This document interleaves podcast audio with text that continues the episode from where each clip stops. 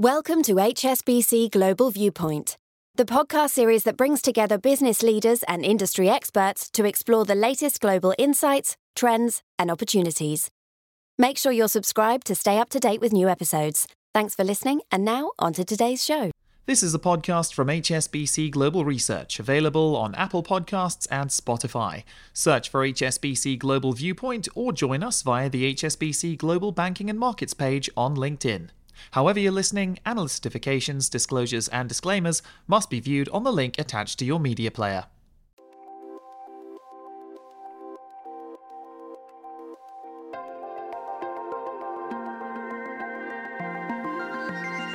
Hello and welcome to Under the Banyan Tree, where we put Asian markets and economics in context. I'm Fred Neumann, Chief Asia Economist at HSBC in Hong Kong. And I'm Herald van der Linde, Head of Asian Equity Strategy. It's mostly about mainland China on today's show. We'll bring you up to date on the macro picture as the post COVID recovery kicks up a notch or two. We'll also be asking why equity markets haven't been performing so well despite some encouraging economic data. Much to discuss and not a whole lot of time, so let's get going right here under the banyan tree.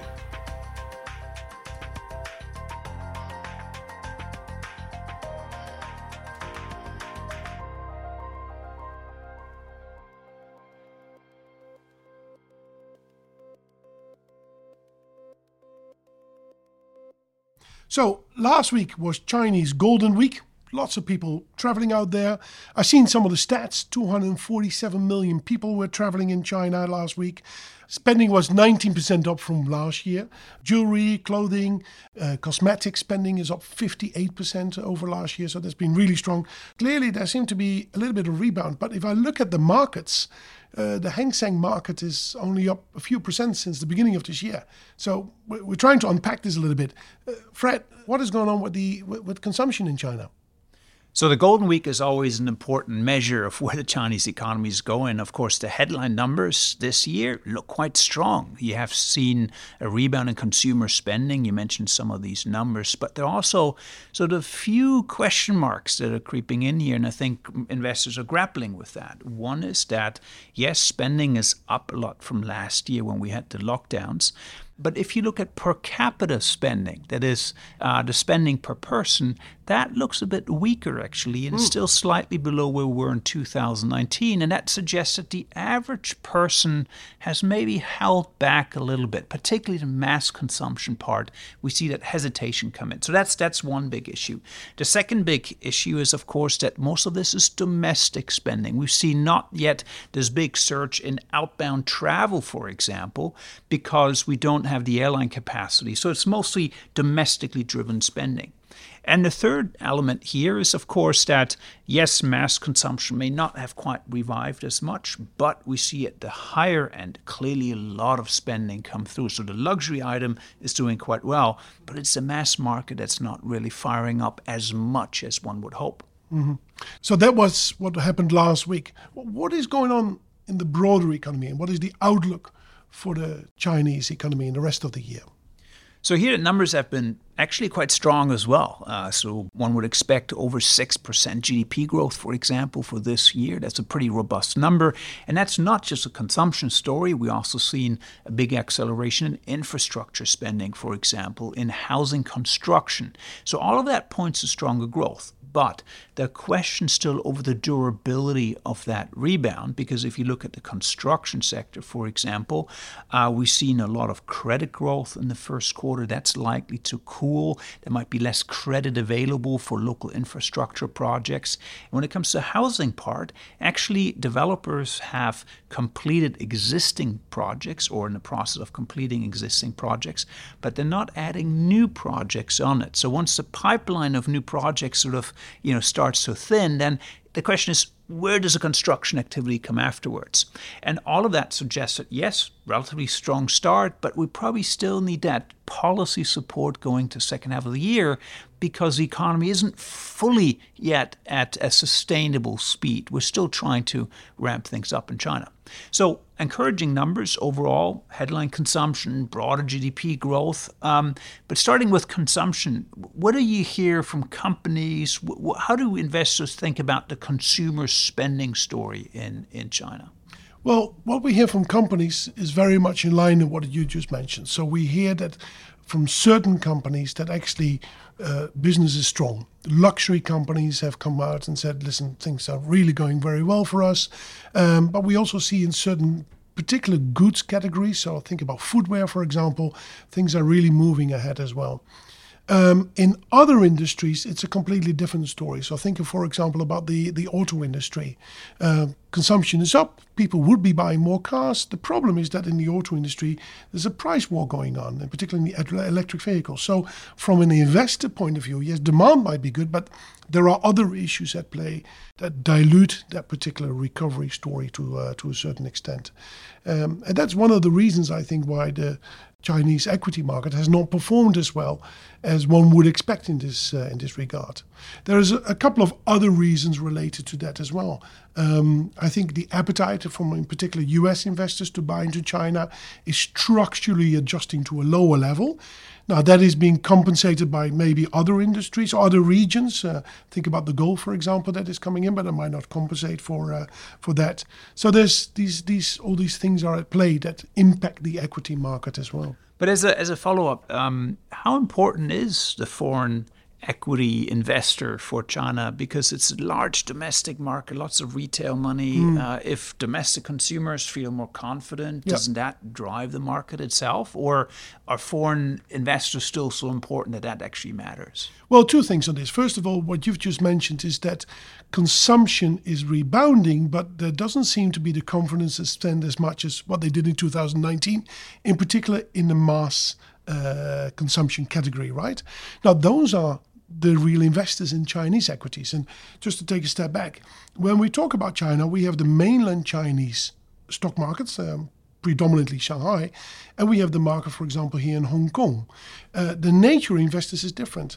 For the Hong Kong market, it's much more yeah, dominated by, by global flows.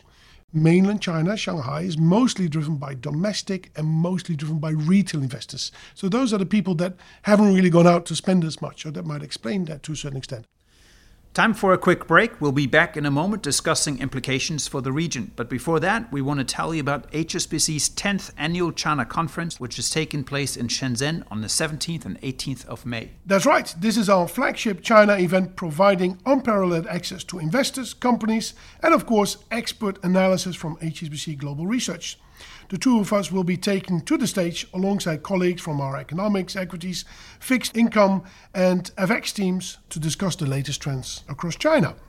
It's also part of our commitment to helping clients access the Chinese market and assist those in China seeking to expand overseas. This is the first time the conference is being held in person since 2019. If you're a global research client, you can register online at research.hsbc.com or reach out to your HSBC representative for more details. We'll see you there.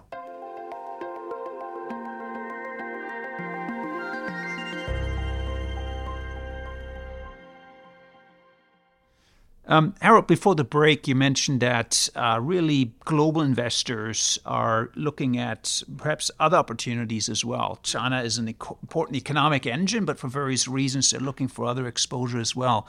What are you seeing in terms of flows across the region? What other markets are attractive, given that, yes, China's economy is rebounding, but the market is lagging? Have, have other markets benefited, perhaps, in terms of receiving more foreign investment of late? Yeah, so there's a couple of interesting things going on. Just quickly to hook back to what we spoke about the Chinese consumption story, foreign investors are buying. You can, you can buy domestic companies in China, but you can also buy the, the luxury companies which are predominantly listed in Europe. So you see that the appetite there is actually fairly strong. But what we see across the region is a shift. In the beginning of the year and late last year, the flows were really going toward mainland China in order to benefit from people you know, hoping for a, a, stronger recovery. Now, we've just spoken about that. The recovery is not as strong as expected. There's other issues at play. Um, then the money started to move to Taiwan and Korea, the export markets, because it turned out that the world wasn't as bad as a place as we all thought it to be, say, six, nine months ago. And those are the exporting companies that really benefit from that. But that is now shifting as well. We're seeing increased worries about are we going to have weak economic conditions in late this year or maybe next year? Should we go into other markets? And we're seeing money moving back towards, in particular, India at, at the moment, a large domestic economy that still considers still be doing pretty good. But that's just the equity flows. What, what's going on from, from your perspective, uh, Fred, in particular, US dollar movements across the region? Well, we've seen, I think, generally kind of still risk aversion a little bit in markets. So we had a lot going on globally in terms of banking sector issues in some economies. We've seen a still uncertainty around where the Federal Reserve will take interest rates. And I think that broadly has still kind of meant that cap, cross-border capital flows have actually been lower so far this year, broadly speaking. Um, but if you look at broadly Asia, actually the fundamentals are still very, very resilient. And we still see that gradual economic shift in terms of momentum moving to Southeast Asia and South Asia in particular. Now, if you look at Korea, Taiwan, Japan, maybe even China, maybe the headwinds are stiffening over the, the summer months. Um, but clearly, Southeast Asia, South Asia, there's still a lot of domestic demand momentum coming through. They're gaining global export market share. And so you can almost see going through the second half of the year, these economies will remain resilient. And I think once you see global investor appetite kind of steady a little bit out, with a bit more visibility on the Federal Reserve, for example, these markets are actually in relatively good shape and, and should come through all this, this turmoil in, in quite a bit of uh, um, you know, resilient and, and, and in fairly decent shape. No, I completely agree with that, Fred, because if I look deeper into 2023, assuming that the Fed is not going to uh, continue to raise interest rates deep into this year, right? Um, the global macro is going to be supportive to, to Asian equities. Presumably, the Chinese recovery will, will have a little bit more visibility on that. But yeah, we shouldn't count out India, Indonesia, and some of the other markets where actually momentum is pretty good as well. So we're in a, the beginning of a fairly unique year whereby growth is good in Asia, on different fronts, and the global macro might be helping us as well. So yeah, that's that's maybe a good note to end on. You know, the Golden Week has just ended in China, and uh, despite all the headlines, um, we actually still remain somewhat constructive on, on China and, and broadly Asia. Yeah. Well, next week we have our conference in China, and interesting data points will come out of that as well. So that's uh, let's see what we hear there, and if that confirms our uh, our views.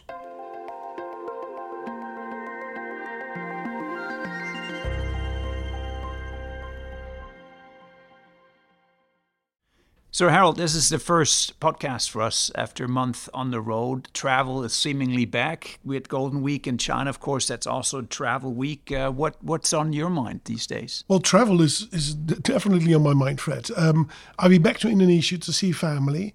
Uh, I've been in Australia marketing. I'm actually after this podcast, I'm going to Korea to see clients there. I'll be in Europe in a month's time, and I need to visit India as well. So uh, yes, I've been traveling a lot, and uh, it allows me to read up a little bit on uh, on the plane. On on you know, I'm I'm looking at 13th uh, and 14th century Java at the moment. But you've been traveling a lot as well, Fred, right? Likewise, travel is back, um, but uh, with all that you know time spent on on flights, I actually discovered this very nicely made documentary on an author that I've mentioned, I think, before, yeah. Robert Caro, who's mm. written a biography of uh, LBJ, Johnson. Lyndon. Johnson, um, and, and, a couple of other books. And he's just a wonderful writer. And this documentary, Turn Every Page, is actually about him and his relationship with his editor, mm-hmm. Bob Gottlieb. And uh, you have these two elderly gentlemen discussing their joy for words and language. Mm-hmm. And, uh, you know, that's one of these rare documentaries where you walk away with this inspiration and you almost want to write yourself. And uh, I guess you're doing that with writing on the 13th century Java. That's that's indeed correct. Yes, but maybe I should watch that uh, that documentary on the on the flight to uh, to Seoul later this absolutely, afternoon. Absolutely, anybody can catch that documentary on a flight or otherwise. I think that comes highly recommended. And on that note, thank you for joining us. We'll be back next week with another mm-hmm. episode of Under the Banyan Tree. I'll see you there, Fred.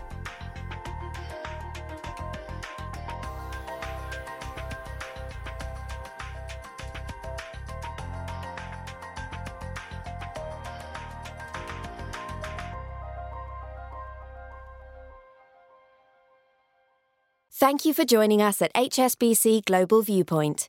We hope you enjoyed the discussion. Make sure you're subscribed to stay up to date with new episodes.